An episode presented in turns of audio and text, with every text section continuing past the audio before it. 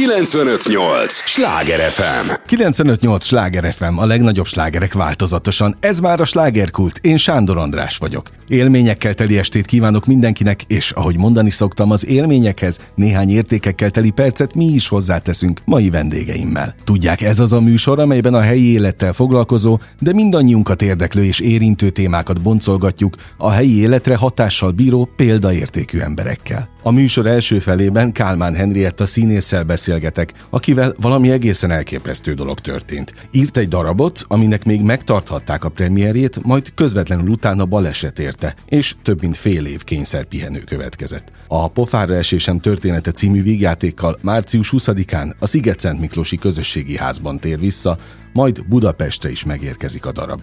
Az adás második felében pedig a Budapesten tartandó akrobatikus rock'n'roll bajnokságról beszélgetünk az egyik főszervezővel, Juhász Péterrel.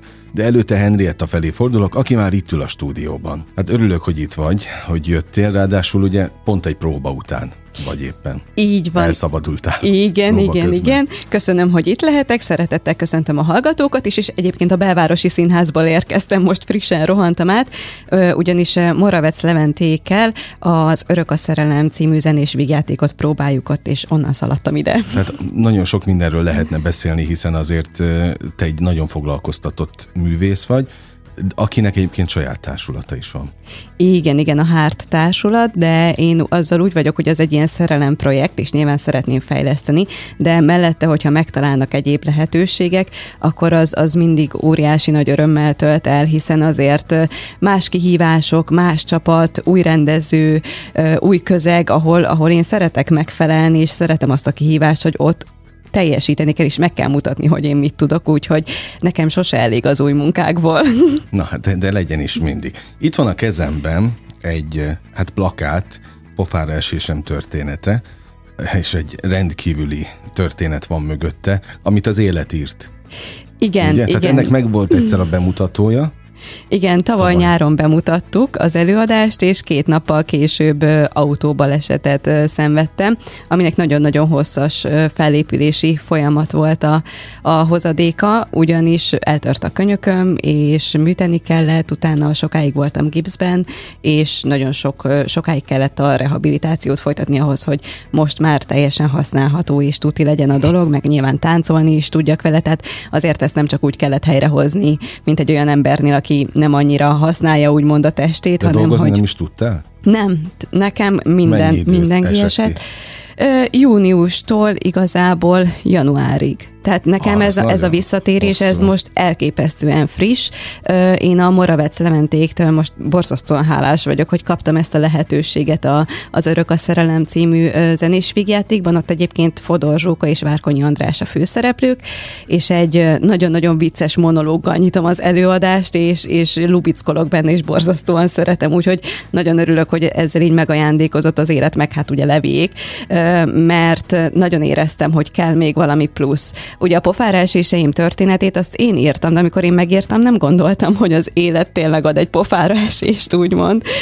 És vicces, mert volt, aki megkérdezte színházi szervező, hogy hogy nem gondolom-e úgy, hogy ez a cím, ez, ez így bevonzotta ezt a dolgot, és úgy vagyok vele, hogy egyáltalán nem gondolom ezt, mert hogy pont a, a történet főhősnője, Nusika, ö, kergeti a, a hiú ábrándokat, próbál mindenhol megfelelni, csak nem a jó módon hazudozik, ö, óriási megfelelési kényszere van, és ez valahol szerintem mindannyiunkban benne van, hogy jobbat akarunk mutatni, mint ami a valós énünk, uh-huh. és igazából ez, ez az alapgondolat, hogy hogyan találja meg egy tapasztalatlan fiatal lány a boldogságot, és leginkább miben, és nyilván nem azokban a külsőségekben, amiket nap mint nap eljátszunk egymásnak.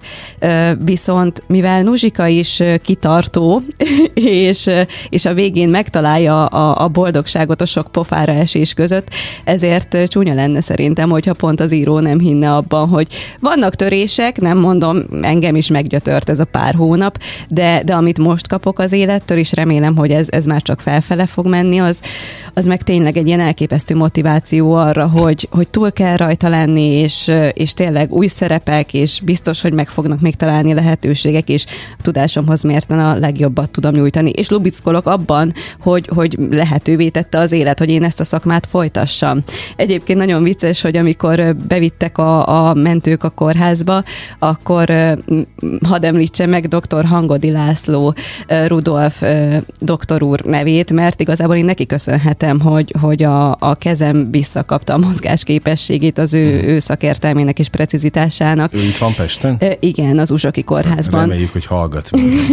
Igen, és és az volt az első kérdésem a nagy sokban, ami ért, hogy ugye fogom tudni folytatni a pályámat. Tehát ez, ez, ez így bevillant, és ez volt az, ami miatt a leginkább aggódtam. Tehát borzasztó nagy félelem volt az, hogy hogy fogok ezután színpadra állni, hogy hogy fogok kinézni, hogy fog-e funkcionálni. Szóval az, az nagyon nehéz időszak volt, de, de ne, neki is elképesztő hálás vagyok, meg hát nyilván így a sorsnak, hogy úgy alakult, hogy bárki maradt elég sok hónap, de, de most egy ilyen új nagy lendülettel és még, még nagyobb életörömmel folytatom ezt az egészet. Tehát semmi nincs véletlenül, akkor ez ennyi talán Spiri szempontból belefér, mert aki kérdezte tőled rendező, színházi rendező, hogy hiszel abban, hogy bevonzottad, ehhez valamilyen fajta spiritöltet kell.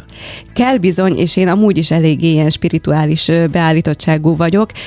Sok mindent máshogy látok egyébként azóta. Tehát bennem is rengeteget formált ez az elmúlt majd, hogy egy év.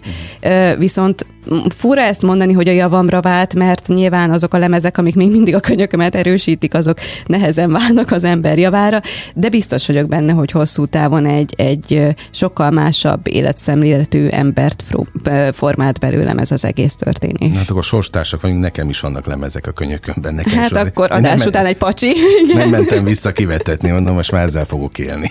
Na jó, nem rólam szól a műsor, sokkal inkább arról a, hát akkor másodszori bemutató, vagy újra bemutató? Minek nevezzük Mondhatjuk ezt? ezt így is, igen. Ugye alapvetően budapesti székhelyű a hártársulat, viszont nekem az volt az elképzelésem már az elejétől kezdve, hogy utazó színház is legyünk. Uh-huh. Mert én nagyon szeretném megtartani azt, hogy ugye azért Budapesten tényleg legyenek előadásaink, viszont vidékre muszáj ahhoz mennünk, hogy fent tudjunk úgymond maradni. Ez az egyik, a másik pedig borzasztóan szeretünk is járni vidékre, mert elképesztően hálás a közönség.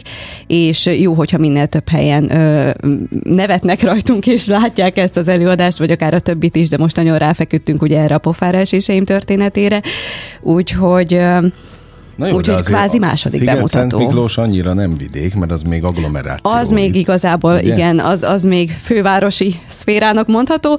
Uh, igen, 20-án, március 20-án fogunk uh, Sziget-Szent Miklóson játszani, és 26-án pedig a Betlentéri Színházban lesz az előadás. Egyébként, hogyha a szemfüles hallgatók szeretnének egyet vásárolni, akkor a 20-aira már úgy tudom, hogy majd, hogy nem teltház van, ott tényleg már csak ilyen pár jegy van, uh, így kóborolnak ott az egy-egy helyek, viszont március 26-ára a Betlentéri Színházba még úgy tudom, hogy azért oda még bőven lehet jegyet vásárolni. Szóval újra bemutató egy olyan darabból, amit, amit te írtál. Ez, ez neked szenvedély, hobbi, hivatás, honnan jött az írás egyáltalán? Alapvetően én nem tudtam, hogy tudok írni. Csak így megpróbáltad? A karantén hozta ezt a Aha. dolgot. Volt egy alapötletem, és egyszerűen csak úgy odaültem a kis laptopom elé, és az az érdekes benne, hogy egy, ö, kevesebb, mint egy hét alatt megszületett. De hogy így éjszaka is írtam meg, minden, annyira jöttek a gondolatok egymás után, hogy így nem tudtam letenni, és egy hétig kb. így nem szóltam a családomhoz, hanem bezárkóztam, és csak írtam és írtam, és egy olyan király kerek egész dolog lett belőle, hogy magam is meglepődtem, aztán elküldtem a társulatunk rendezőjének, Brody Norbertnek, és ő is mondta, hogy úristen, hát ez zseniális, hát mit csináltál te?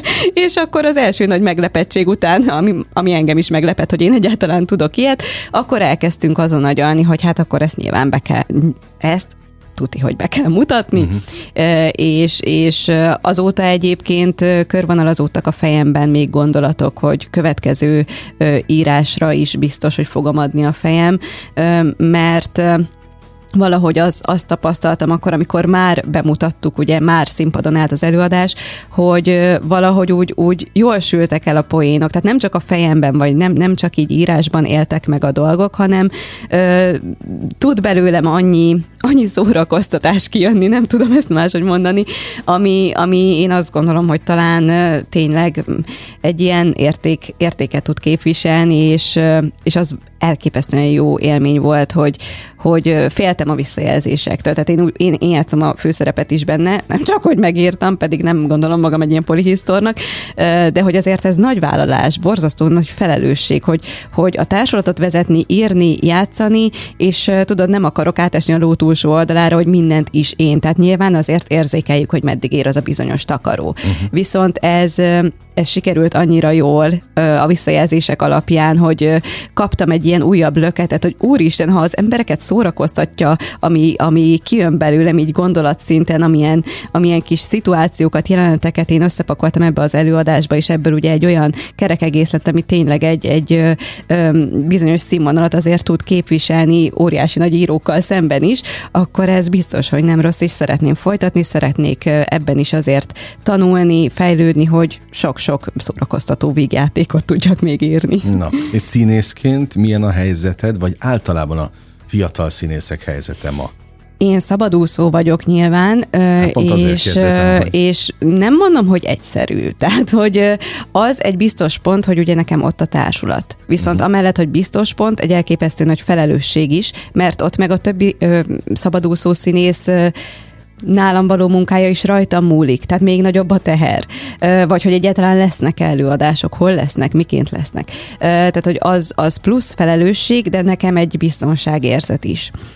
Viszont azt is érzem magamon, hogy akkor vagyok sokkal motiváltabb is, akkor teljesítek jobban őszintén szólva, amikor mellette ö, még vannak más, más dolgok is leterheltebb vagyok, viszont, viszont annyira felpörget az, hogy, hogy ez is van, az is van, mint például ez a mostani helyzet, hogy valahogy így, így több kreatív energia áramlik szerintem bennem ezáltal, és, és ezért, ezért reménykedem benne, hogy még több új újdonságot és új dolgot fog hozni a jövő, akár a Moravec produkcióval, akár máshol, mert, mert azt érzem, hogy minden, minden ilyen alkalommal fejlődök, egy olyan helyzetben, ami szerintem baromi nehéz, tehát a szabadúszó létforma az főleg a jelenlegi helyzetben az, az kvázi öngyilkosság. De hogyha az embernek szerencséje van, és éppen jól állnak a csillagok, akkor... De tényleg ez... csak ezen múlik?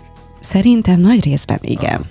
Én azt veszem észre az évek során, hogy, hogy először kell a szerencse. A tehetség az kell, és meg kell mutatni, de hogyha nincs szerencséd azzal, hogy jókor vagy jó helyen, akkor nem, nem is tudod megmutatni a tehetségedet Tehát te sem. sokszor voltál jó helyen? Nem elég sokszor.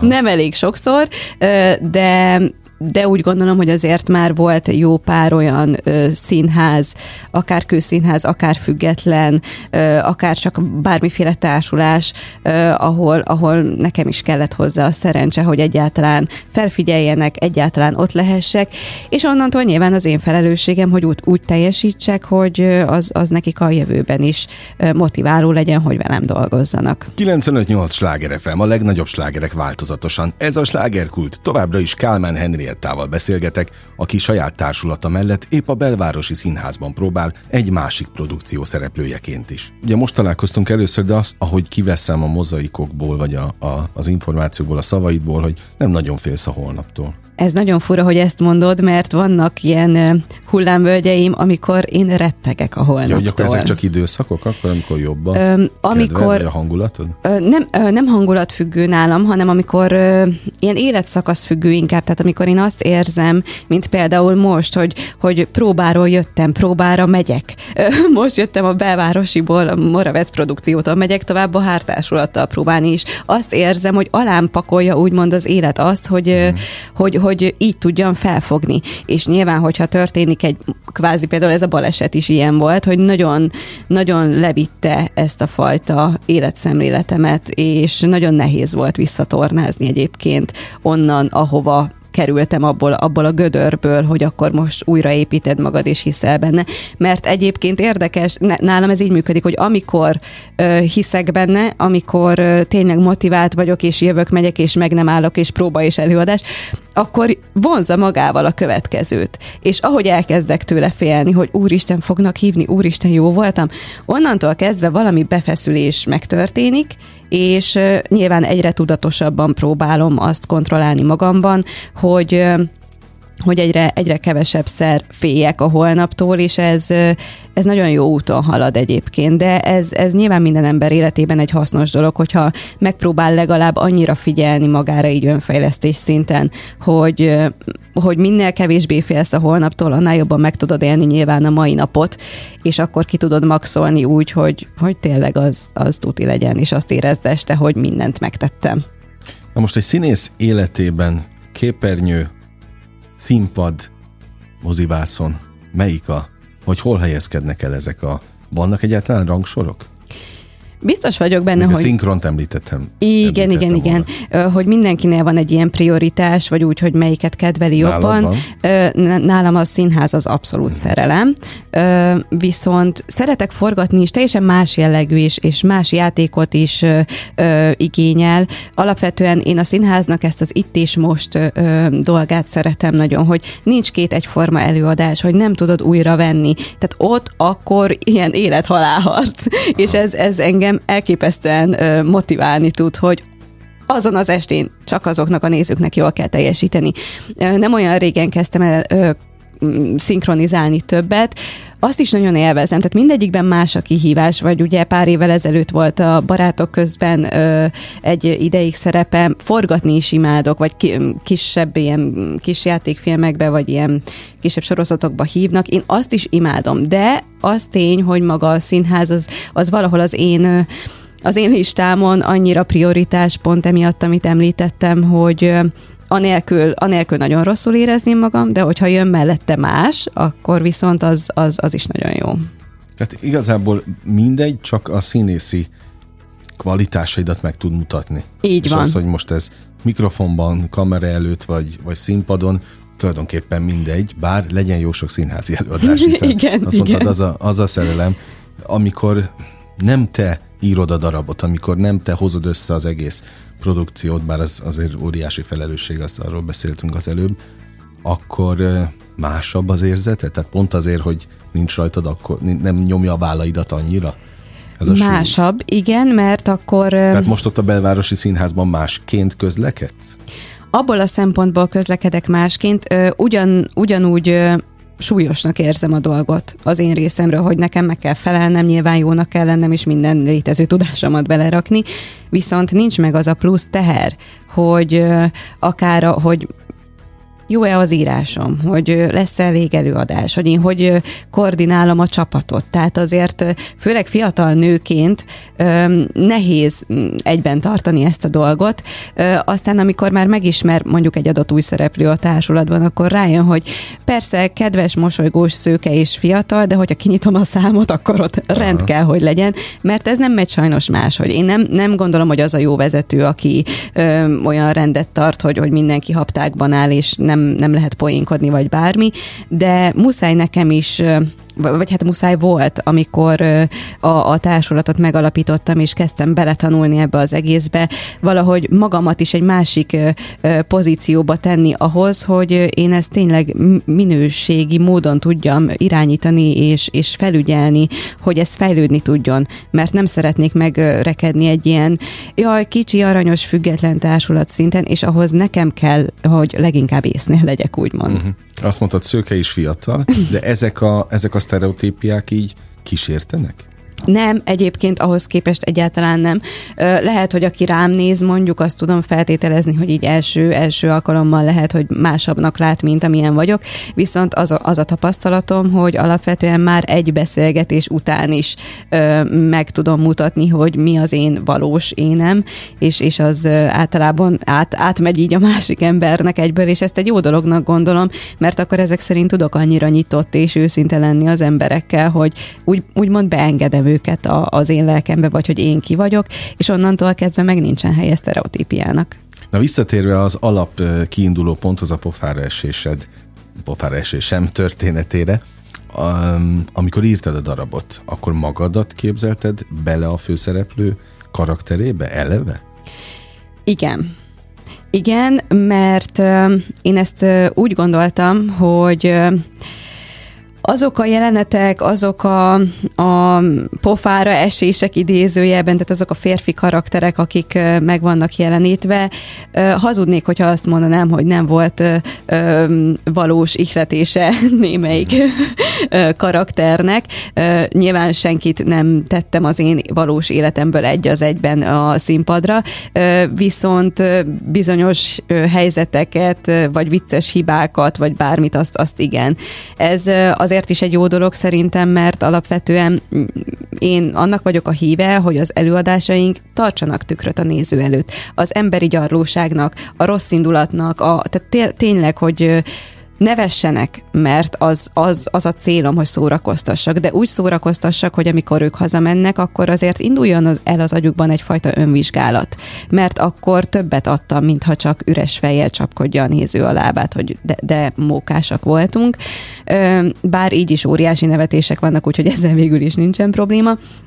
De alapvetően például, amikor megtörtént a baleset, akkor szóba került így, hogy mi lenne, hogyha más, és ez én, hát aki ismer tudja, hogy nem, hogy beképzelt nem vagyok, de hogy nagyon-nagyon megkérdőjelezem saját magamat, és néha napján még megmerem kockáztatni, hogy némi önbizalomhiány még mindig befigyel, bár azért hál' Istennek már így az egészséges kereteken belül. Szóval hát leginkább igen, ez a megkérdőjelezem még a, a dolgaimat dolog, de hogy nem tudta volna más megcsinálni. Uh-huh és, és ez, ez nem egy ilyen művészi sallang, hanem egyszerűen ö, vannak benne olyan, olyan gondolatok és olyan az egész karakter, Nusikának a karaktere olyan, amit én azt gondolom, hogy annyira belőlem jön. Nyilván biztos van olyan színésznő, aki, aki igen, de hál' Istennek sem a társulat, sem a rendezőnk nem, nem akartak igazából engem lecserélni, úgyhogy ez, ez így jó, hogy Nusika én vagyok, és nagyon remélem, hogy még sokáig leszek is. Tehát Nusika görbetükröt tart elénk, így van. Párkapcsolatok terén is? Párkapcsolat terén is, karrier úton, tehát szakmai úton, hogy alapvetően, hogy hogyan viselkedjünk az életben, tehát minden olyan területét érinti egyébként a, a mindennapoknak, vagy az emberi viselkedés formáknak, ami kell ahhoz, hogy az összeset így a nagy egészet nézve, akár párkapcsolat, akár munka, vagy bármi, azt tudjam mondani, hogy igen, ez egy olyan társadalmi látlelet lett így a Nussika szemüvegén által, vagy szemüvegével nézve, ami, ami nem csak egy dolgot érint. Tehát aki mondjuk nem éppen a párkapcsolati részére érzékenyebb a dolognak, az is találjon tanulságot a történetben, mert nagyon sok olyan helyzetbe helyeztem bele Nusikát, ami megmutatja, hogy különböző élethelyzetekben, különböző emberekkel mit vált ki a megfelelési kényszer, mit vált ki a, a, akár a, az igazságnak az átformálása, és, és hogy hogyan tudjuk helyel közel így elrontani az életünket, hogyha fura dolgokat kergetünk, és a, nem az igazat. Azért ez egy elképesztően ö, rendkívüli lélektan, ami most van, hogy megírsz egy sztorit ö, Nusika karakterével, de benned mennyi Nusika van? Aki bennem, Igen, bennem ö, én a nem mondom, hogy soha nem hazudtam, mert ez, ez lenne a hazugság. Nyilván az a része az leginkább a, a humor forrása miatt lett benne, hogy minél nagyobbat tud pofára esni, hogyha, hogyha folyamatosan hazudik, és ugye mindig lebukik, vagy másnak adja ki magát. Az, az a része, hogy én másnak adjam ki magam, csak azért, hogy valakinek imponáljak, az egyáltalán nincs meg bennem, hál' Istennek. Az viszont, hogy hogy meg szeretnék felelni, vagy az, hogy, hogy mániákusan keresem a, a jobbat, a boldogabbat, a szebbet, tehát hogy motivációm van arra, hogy, hogy ne, ne maradjak meg egy bizonyos szinten, ami, ami, ami én, én azt gondolom, hogy van jobb élet, vagy szebb élet, ami nyilván az én munkám. Csak Nusika van, hogy rossz helyen keresi, van, mhm. hogy olyan embereknek hisz, akiknek nem kellene, és átverik. És ez például rám is bőven-bőven igaz volt az évek során, hogy sokkal jobb indulattal állok emberekhez, mint amit néha napján visszakapok.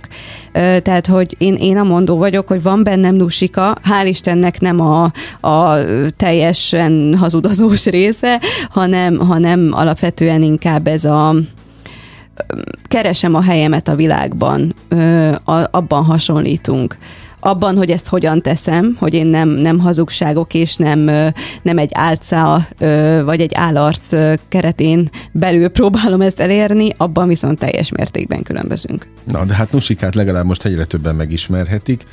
Én azt gondolom, hogy hogy olyan, sok olyan előadást kívánok neked, mint a Sziget Szent Miklós, hogy már csak pár jegy maradt. Nagyon Mert szépen akkor köszönjük. nagy probléma nem lesz.